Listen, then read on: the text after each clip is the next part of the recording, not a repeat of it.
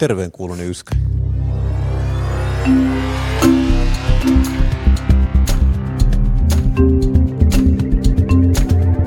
Mitä saa, mitä tilaa.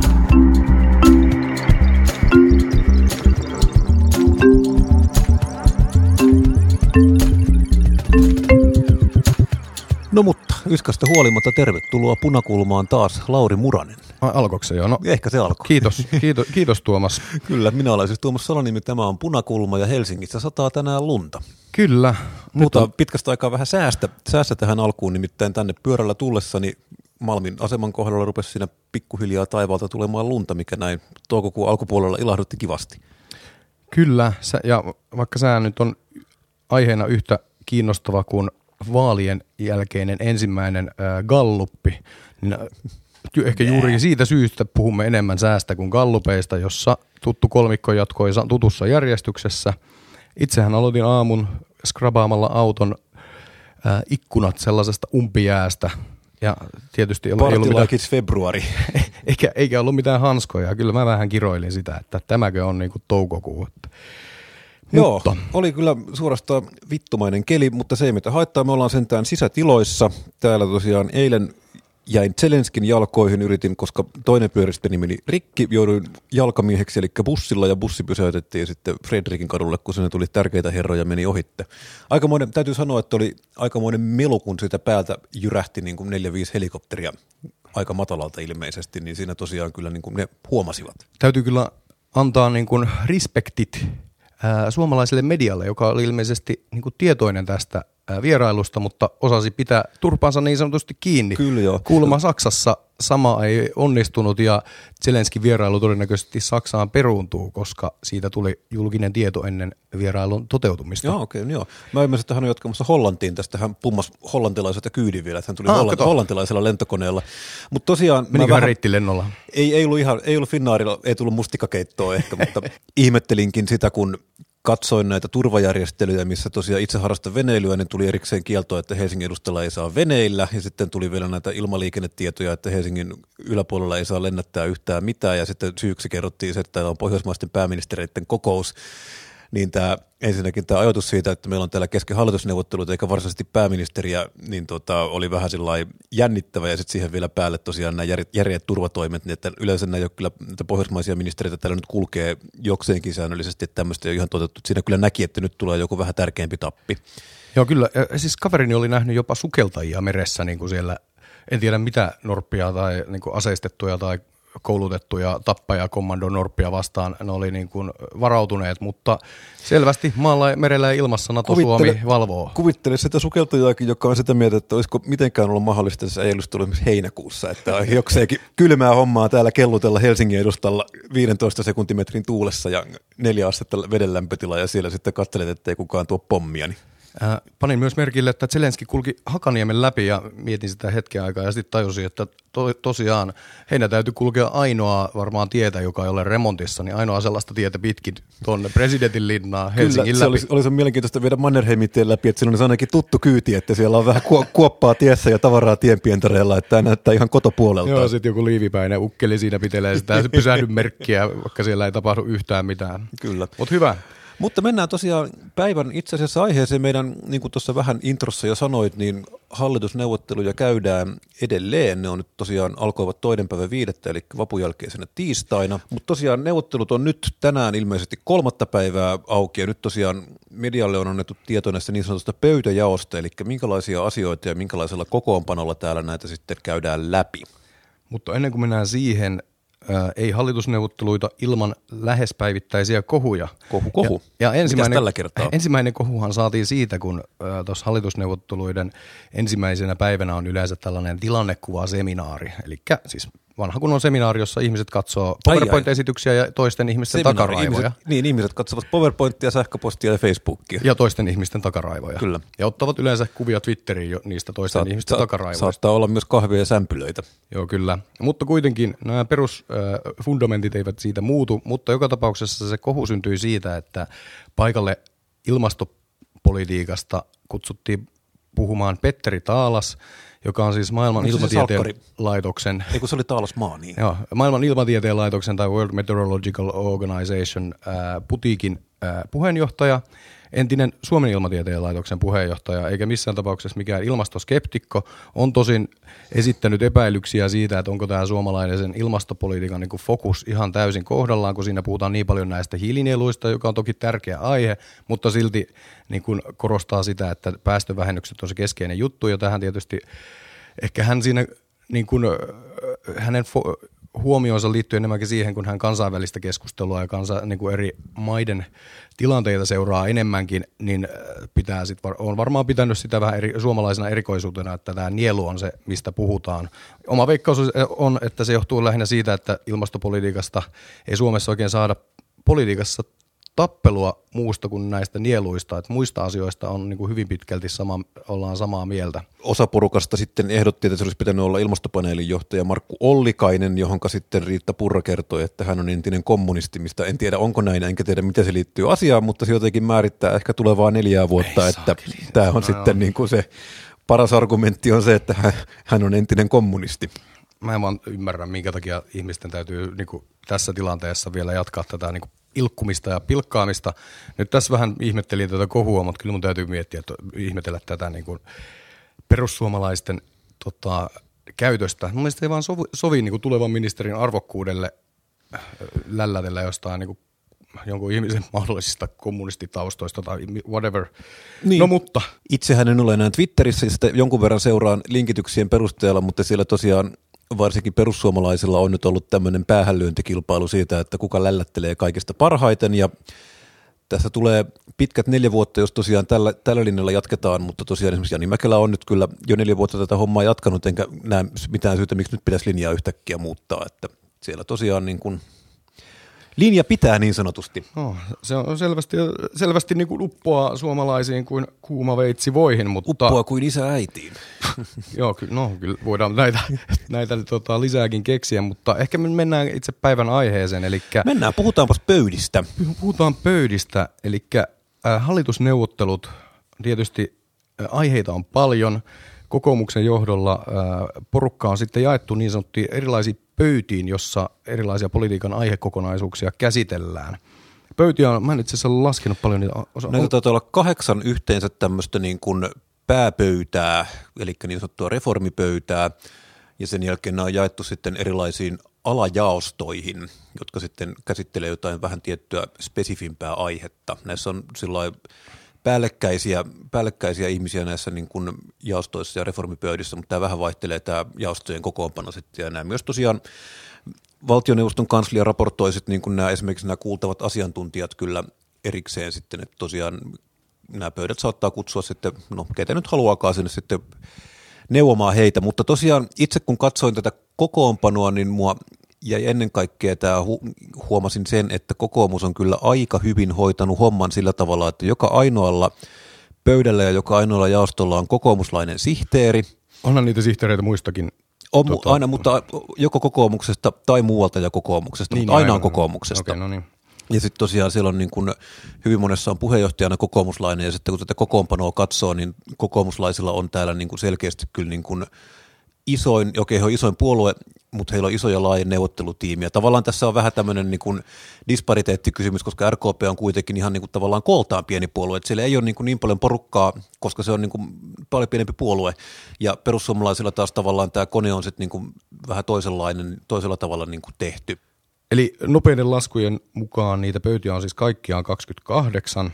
Totta, tämä tietysti haastaa varsinkin pieniä puolueita, jos sulla on 28 pöytää ja vaikka mietit kristillisdemokraatteja, jolla on siis viisi kansanedustajaa, niin, niin ää, yleensä siinä pöydässä on siis yksi kansanedustaja ja sitten ää, joko yksi tai, tai yksi tai kaksi kansanedustajaa ja sitten yleensä yksi tällainen NS-asiantuntijajäsen, joka yleensä sitten mahdollisesti eduskuntaryhmästä tai sitten puolueen niin kuin, äh, voi tulla muualtakin, mutta ei sitä toimistosta, se on kiellettyä. niin, joo kyllä, mutta ylipäätänsä on puolueen sillä lailla jäsen, no on puolueen jäsen ja sillä lailla osoittanut äh, osaamisensa ja nohevuutensa sen niin kuin, tietyn pöydän ikään kuin sisältöjen suhteen. Ää, mutta joka tapauksessa, niin kuin sanoin, tämä haastaa varsinkin pieniä puolueita ja me tehtiin Tuomaksen kanssa nopea tällainen ynnäily siitä, että kenellä on niin kuin usein ää, tai eniten pöytiä vastuullaan. Mitäs me Kyllä. löydettiin? No sieltähän löytyi jännittäviä esimerkiksi toi Vuoden multitaskaaja. vuoden multitaskaajana on Matti Putkonen on aika korkealla, eli mm-hmm. Matti Putkonen on neljässä eri tavallaan jaostossa. Tämä on jännä, koska hänellä on kuitenkin, hän on kuitenkin perussuomalaisista, jos, jolla kuitenkin tätä porukkaa riittää, mutta ehkä tämä sitten tämä ammatillinen niin kuin ymmärrys näistä kaikista aihepiireistä on sitten ryhmällä vähän huono. Kyllä. Oliko se se Jade Malm RKPstä? Joo, Jade Malm RKPstä. Jade Malmi oli tosiaan myös neljässä, neljässä eri pöydässä ja sen jälkeen sitten meillä on, mitähän mä oon kirjoittanut, Sutinen, Satonen, juu. Satonen, Arto Satonen, Satonen. Arto, Arto tuo grilliyrittäjä Sastamalasta. Hän on tosiaan myös neljässä eri ryhmässä. Ja näitä tosiaan, me vähän katsottiin, että tässä on monta semmoista asiaa. Ylipäätään jos pitää sanoa nyt vähän, näistähän voi pikkuhiljaa vähän katsoa, kun katsoo tätä koko kuvaa, niin pikkusen arvailla sitä, että mikä tulee olemaan tulevan hallituksen tavallaan tämmöinen rakenne noin ministeriöiden Ennen kaikkea, mitä näissä tehdään, on se, että mitä asioita kuuluu mihinkäkin ministeriöön, niin se on niin kuin päätösasia. Ja se voidaan päättää. Ja tässä tavallaan sitten niin kuin nämä ministeriöiden painoarvot sitten nousee tai laskee sen mukaan, mitä niin kuin täällä on niin kuin tulossa. Ja ehkä mä tästä näen sen, että työ- ja elinkeinoministeriön, eli TEMmiin ollaan nyt rakentamassa aika isoa pottia kaikenlaisia asioita, eli sinne on menossa aika paljon mun mielestä asioita muun muassa ympäristöministeriöstä. Mä voisin vähän kuvitella, että sinne on niin kuin, ja LVMstä, että se on, niin kuin, se on semmoinen niin kuin tulevaisuuden hotspotti sitten tämä TEMMI. Jo toinen, toinen asia, siis mikä mulle tuli mieleen, jos vielä palataan vähän tähän niin kuin asetelmaan, että nyt täytyy kyllä sanoa niin pikkasen jopa ihailla tuota kokoomuksen tapaa, että nyt on kykypuolue marssittanut äh, hallitusneuvotteluihin parhaat voimansa, ja tämä luulen, että tämä tulee kyllä näkyä siinä hallitusohjelmassa, että siinä tulee näkyä hyvin vahvasti kokoomuksen kädenjälki, ja varmasti on niin, että läheskään kaikissa pöydissä ää, ei ihan näistä niin kuin tästä niin sanotusta dispariteetista, eli epätasaisuudesta johtuen, niin samalla lailla tulla näkemään muiden puolueiden, ää, mu- muiden, muiden puolueiden tavoitteita. Veikkaan, että tämä on vaan ihan tällainen, jos ei nyt luonnollaki, niin sellainen ää, asetelma, joka alkaa toteuttaa itse itseään, kun näitä pöytien kokoonpanoja seuraa. Mutta hei, mennäänkö vielä, arvioidaan vielä lopuksi ehkä vielä näitä tota, mahdollisia ministereitä, mutta me ollaan tässä nyt poimittu muutamia mielenkiintoisia pöytiä näistä 28, ää, jotka ehkä kuulijoita saattaisivat ku- kiinnostaa, erityisesti jos niin kun, tämä työmarkkinapolitiikka tai, tai työmarkkinoihin liittyvä ja Jos työelämään se teitä liittyvät asiat kiinnostaa, ja miksipä se ei kiinnostaisi. Mä tosiaan ottaisin ihan ensimmäisenä, mikä mua kiinnostaa tässä on tämä pöytä ykkönen ja sen alaryhmä 1.1, eli verotus. Kerropa, miksi se sinua kiinnostaa? No se kiinnostaa sitä varten, että tavallaan Petteri Orpo on nyt luvannut tämän 6-9 miljardin euron sopeutuksen ja tavallaan ainoa tapa, mistä se voidaan ottaa, on joko veroja nostamalla tai tässä tapauksessa kenties laskemalla. Ja sitten taas Sehän siirtää sitä. niin, niin eli mutta tavallaan tämä on niinku sen niinku yhtälön niinku toinen pää on tässä verotuksessa. Ja tavallaan tämä on sitten kiinnostavaa, että mitä tästä pöydässä tulee ulos, koska tämä niinku määrittää aika paljon sitä, että miltä tämä rupeaa tämä niinku tää näyttää tämä ylipäätään tämä meidän elämisemme ja olemisemme, ja siellä tosiaan nyt on, on puhuttu, että siis siinä tulee veronalennuksen, millä on valtavia dynaamisia vaikutuksia, niin siellä on tosiaan nyt tämä veroryhmä sitä nyt sitten kaikista eniten miettii. Sitä tosiaan on niin kuin, siellä on toi, Hei, siinä on mainitsemasi Jani Mäkelä puheenjohtajana. ja hän on siellä kyllä yhdessä Ville Vähämäen kanssa. Ja sitten siellä on tosiaan muita, muita jäseniä sitten on niin kuin eri puolueista, esimerkiksi Juhani Huopainen on perussuomalaisilta, hän on puolueen tämmöinen vero, vero kautta talousihminen. Äh, Palataan tähän myöhemmin esimerkiksi, kun käsitellään pöytää numero kuusi, jossa puhutaan Suomen energiajärjestelmästä, sen tulevaisuudesta ja sitä kautta bensan hinnasta, niin bensan hintahan, siihenhän voi vaikuttaa valtio-oikeudessa yhdellä tavalla ja se on toi ää, ben, bensavero, alentaminen, kyllä. joka sitten palautuu aina tähän pöytään ja varmaan siellä on sitten Marttinen otettu lukoksi, että ihan kaikkeen eh, siihen, mitä sieltä alapöydistä tulee, jotka täytyy ikään kuin verojen kautta toteuttaa, niin ei sitten mene läpi. Joo. No mutta seuraava, mikä on mun mielestä kiinnostava pöytä, on sitten pöydät 3.1 ja 3.2, eli siinä on sitten Eli sosiaaliturva. puhutaan, alo- aloitetaan siitä. Kolmo, kolmos pöytä, tämmöinen reformipöytä, on Kolmos. hyvinvointi, nimeltään hyvinvointi syntyy työstä. Kyllä, eli täällä on sitten niin kuin nämä STM, TEM ja sisäministeriön alaiset asiat, mutta siinä tosiaan niin nämä 3.1 on kiinnostavin, koska se on tämä sosiaaliturvapöytä, ja kun äsken puhuin näistä 9 miljardin euron sopeutuksista, niin tavallaan tämä on se pöytä, jo- josta ne pitää ottaa. Eli tämä on se pöytä, joka päättää 9 miljardin euron sosiaaliturvaleikkauksista. Joo, ja sitten ehkä mä nostaisin niin oman huomioni tästä, että kun tässä on tätä myös työmarkkinoihin, työllisyyspolitiikkaan, työllisyyspalveluihin, työelämän kehittämiseen ja työperäiseen maahanmuuttoon liittyviä asioita, jotka tietysti myös hyvin paljon täällä Hakaniemessä kiinnostavat, niin sinne on otettu sihteeriksi, eli yle, yleensä siis, ymmär, älkää ymmärtäkö väärin tätä sihteerin roolia, yleensä sihteeriä sihteeri on ehkä vähän vähättelevä termi, mutta tässä tapauksessa ne on yleensä ne henkilöt, jotka pitävät niin sanotusti kynää kädessä. Eli kirjaavat sen pöydän ikään kuin ää, hallitusohjelmakirjaukset. Kyllä, ja, ja sihteeri, niin kuin, sihteeri on siis voimakas positio, koska hän päättää tavallaan agendan, hän päättää tavallaan, miten sitä käsitellään, ja hän päättää lopulta sen, että mitä sitä sitten niin kuin viedään eteenpäin. Kyllä, Arto Satonen on siellä puheenjohtajana, ja sihteerinä on Timo Jaatinen, joka oli siis aiemmin, hän erosi viime vuonna Metsäteollisuus ryn toimitusjohtajan paikalta, ja todisti siellä sen, kuinka Metsäteollisuus ry irtaantui tällaisista työehtosopimus, siis työehtosopimustoiminnasta ja se siirtyi niin, siis näihin suomalaisiin metsäteollisuusyrityksiin. Ja varmaan on siellä viemässä eteenpäin sitten että näitä oppeja, mitä Metsäteollisuus ry aikoinaan on saanut. Ja sitten vastaavasti siellä on Matti Putkonen, joka on pitkän linjan AY-lordi, työmiehen tittelillä tunnettu ää, vaikuttaja, joka on taas puhunut vahvasti yleissitovien työehtosopimusten puolesta. On, mutta mä vähän olen ihmetellyt sitä, että Putkonen on tosiaan täällä näinkin näkyvässä roolissa, koska hän nyt aiheutti viimeisillään tämmöisen niin kuin vähintäänkin kiusallisen mediailmiön siinä, että hän tosiaan omissa nimi, tai perussuomalaisten nimissä, mutta keltään kysymättä lähetteli perussuomalaisten kantoja tähän niin kuin SAK-vaalistajakampanjaan ja sai sitten niin kuin aikaan tämmöisen tilanteen, missä sitten perussuomalaiset oli eri mieltä kuin puheenjohtaja vaalitentissä ja sitä yleisesti pidetään vähän semmoisena niin kuin fopaana, eli tämmöisenä niin kuin kardinaalin mukana, että tämän jälkeen yleensä ihmiset ei sitä sitten sen jälkeen heilahda neuvotteluihin istumaan neljässä eri neuvottelupöydässä, mutta tosiaan saattaa olla, että persoilla ei tämän alan ihmisen sitten tätä enempää ole, että tosiaan ja tämä... Voi olla, että se oli klassinen bussin alle heitto, että se on voinut olla ihan hyvin myös puheenjohtajan, niin kuin, ei ole ollut varma, eihän heillä ollut edes puolue, niin kuin eduskuntavaaliohjelmaa. Niin. Ei ollut vaan niin kuin NS-linjaa puolueella mm. koko asia. Voi olla, voi, olla, voi olla hyvin myös näin, mutta tosiaan, että ylipäätään tähän perinteiseen bussinalle heittämiseen kyllä sitten kuuluu tavallaan siis se, että pitää mennä myös takapyörien alta, että ei ihan näin ei mm, käy, niin, no käy että sä sitten niin kuin siinä kolmen viikon päästä heilaudut sitten neuvottelemaan.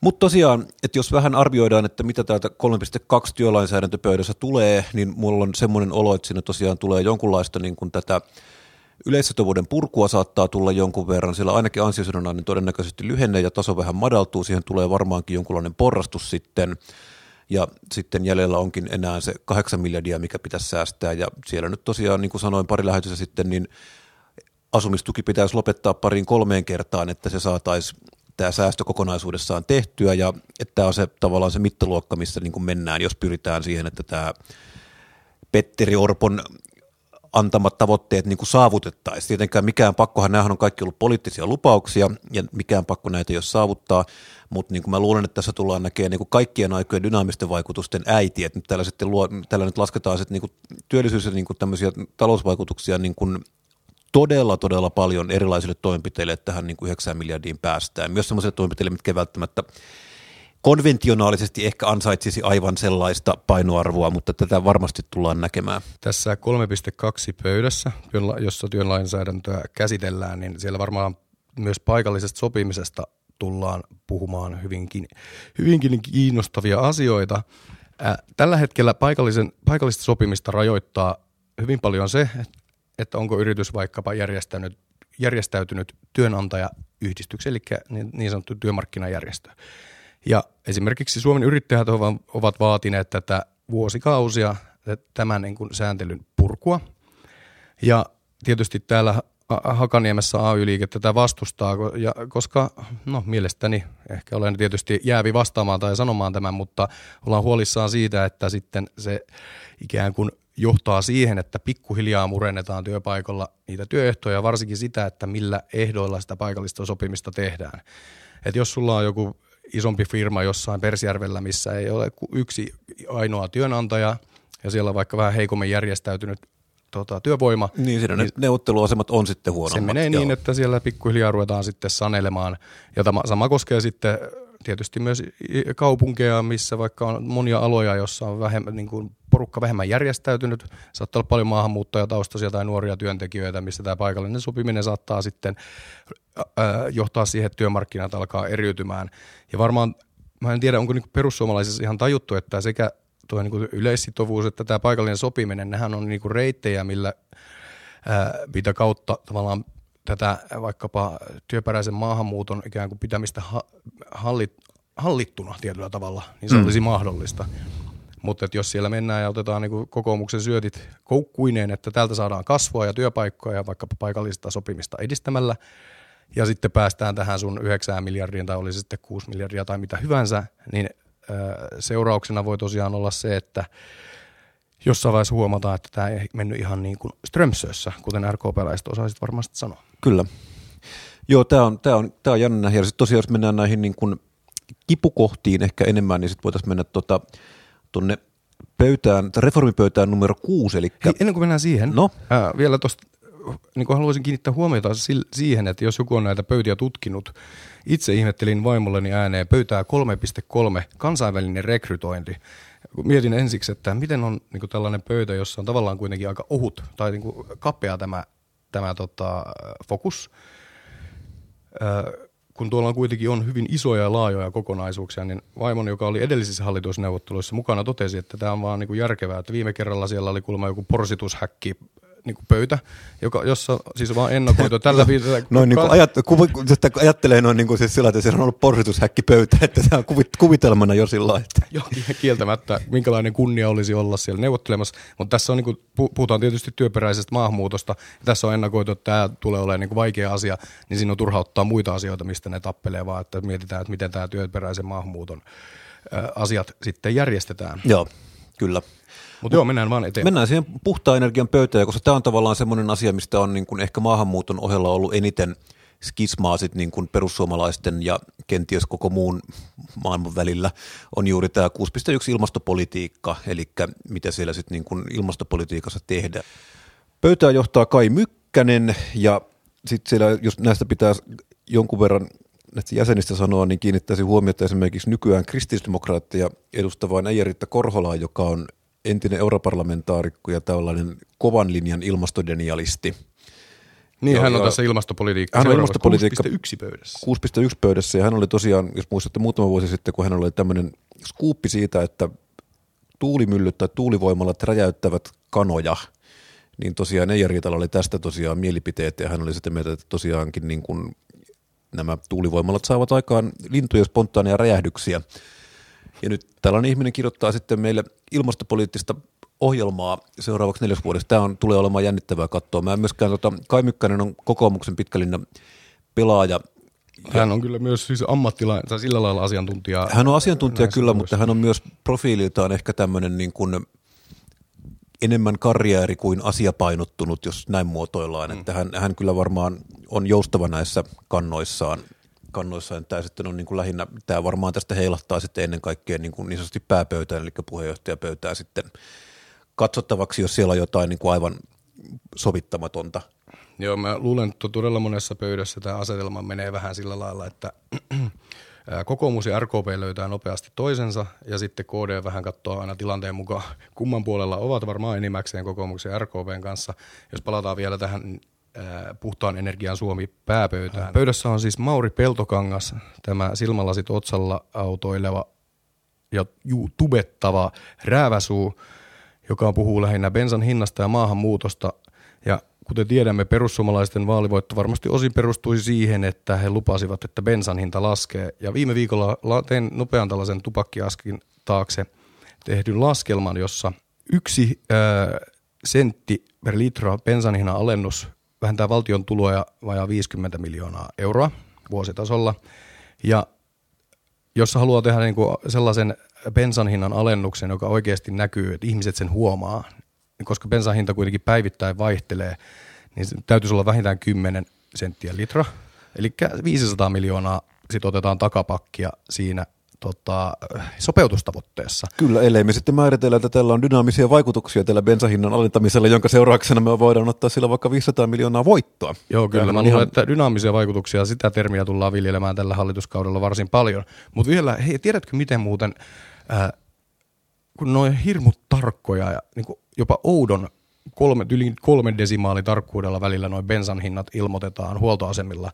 Mun kaveri, joka on alalla duunissa, tiedätkö miten ne päätetään siinä niin aamuna? En tiedä, kerro, kerro ihmeessä. Ää, kuulemma, no tietysti se niinku, semmoiseen yleiseen pohjatasoon vaikuttaa öljyn maailmanmarkkinahinta ja sitten tietysti siitä, se kun jalostetaan polttoaineeksi, siitä menee tietyt katteet ja niin kuin valmistukseen oma osuutensa ja tietysti siihen vaikuttaa vero, verot ja tämä niin sanottu sekoitusvelvoite, mutta se lopullinen hinta kun määräytyy sillä, että se bensa-aseman pitäjä käy kierroksella niin kuin lähi bensa-asemilla vähän vakoilemassa, miten niiden muiden hinnat on, ja sitten heittää sieltä Stetsonista semmoisen sopivan, sopivan tota, tason.